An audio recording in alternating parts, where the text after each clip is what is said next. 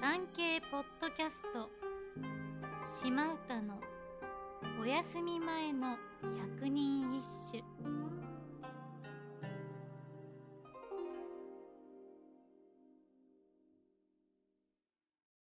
第28番。山里は冬ぞ寂しさ勝りける。人目も草も枯れぬと思えば。源の宗行阿尊。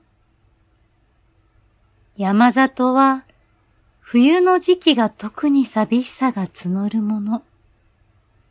訪れてくる人もいなくなり、草も枯れてしまうことを思うと。この歌を詠んだ源の宗行。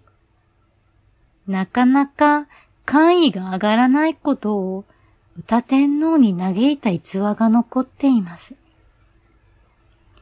自分の不遇を海の海藻に例え、私はそこに沈んだままでいる、と読んだものの、歌天皇、ちょっと意味がわからない。と、側近にぽそっ。ま全く伝わらず、効果がなかったそう。